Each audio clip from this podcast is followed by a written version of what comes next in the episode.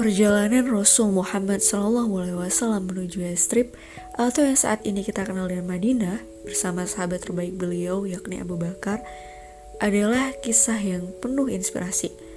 Jika kita mentadaburinya dengan baik, tentu kita akan mendapatkan banyak sekali pesan di dalamnya. Inilah kisah perjalanan lebih dari 500 km yang menginspirasi banyak orang sampai dengan detik ini bahkan nanti sampai dunia ini berakhir atau mungkin sampai sa suatu saat nanti kita diberikan oleh Allah kesempatan untuk bertemu dengan Rasul Muhammad SAW. Amin. Kenapa seperti itu? Karena di dalamnya tersimpan perpaduan antara tawakal yang maksimal dan perencanaan strategi yang matang. Rasul merencanakan strategi hijrah ini bersama dengan sahabat terbaik beliau, yakni Abu Bakar.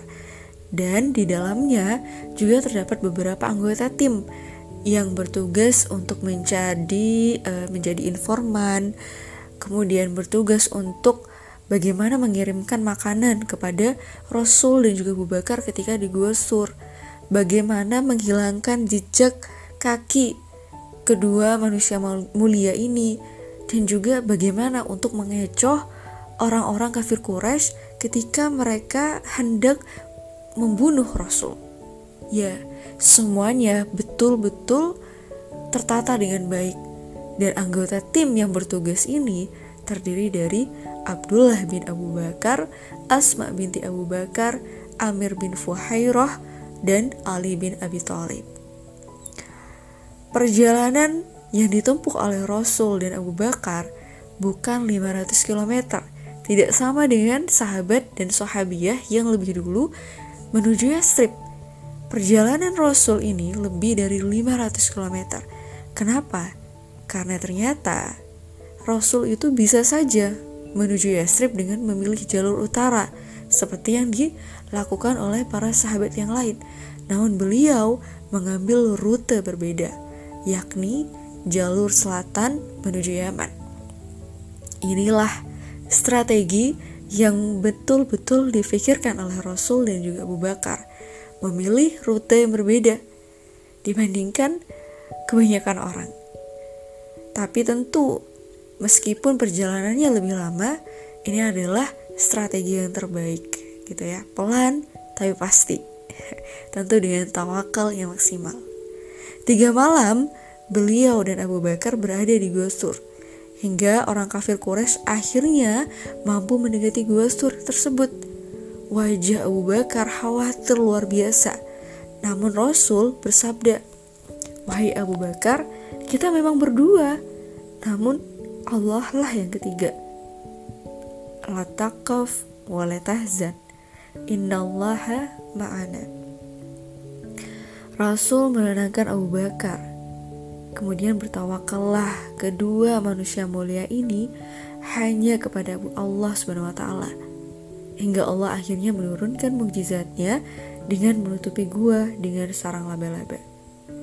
Tak berhenti di situ, tawakal terus dipupuk dalam setiap langkah dua manusia mulia ini ketika Surokah pencari jejak paling ulung mendekati Rasul dan hampir saja melemparkan tombaknya kepada tubuh mulia sang Rasul, kuda Surokah terjatuh hingga tiga kali. Dan kemudian Allah membalikkan hati Surokah untuk mengikuti perintah Rasul untuk mengatakan pada para kaum Quraisy yang meng untuk menghentikan rencana mereka. Apakah kafir Quraisy ini percaya kepada Surokah? Tentu percaya karena Suraka ini adalah orang yang paling ulung dalam mencari jejak di Mekah.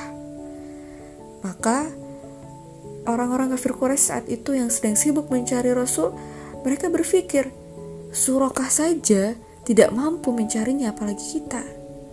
Kemudian Allah membuat hati mereka menjadi lemah dan berputus asa untuk mencari Rasul Muhammad SAW. Perjalanan ini panjang, berhari-hari, dan risikonya adalah nyawa, serta nasib dunia ini pun terancam jikalau Rasul terbunuh. Inilah yang seharusnya dilakukan seorang muslim. Hijrah dengan berbekal tawakal kepada Allah, menyempurnakan perjalanannya dengan doa dan usaha terbaik dengan strategi terbaik. Muslim adalah ketika mampu memadukan antara tawakal terbaik dan strategi yang matang. Maka ketika muslim memiliki strategi namun dia tidak tawakal, maka dia sombong. Namun jika dia tidak memiliki strategi dan hanya bertawakal, maka dia bodoh.